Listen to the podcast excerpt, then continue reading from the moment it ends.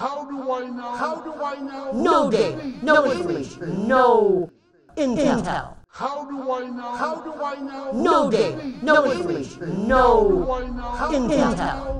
How do I know? How do you know that this person or this account is real? How many times do we hear during the day somebody saying that this was an internet hoax, that this didn't happen, that this was Photoshop? No data, no information, no intel. How do I know? How do I know?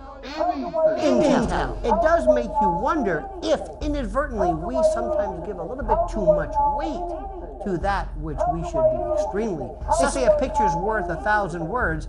That was the old day. That's analog days. Today, it might be the other way around. It does make you wonder if inadvertently we sometimes give a little bit too much weight to that which we should be extremely suspect of. Valid military intel. A great source of valid military intel. They say a picture's worth a thousand words. That was the old day. That's analog day. Today, it might be the other way around. Source of valid concern. Military put out the wrong information. Comes the ability to alter, to have trolls, to deliberately put, out the, wrong information. A great source of valid concern. Military intel.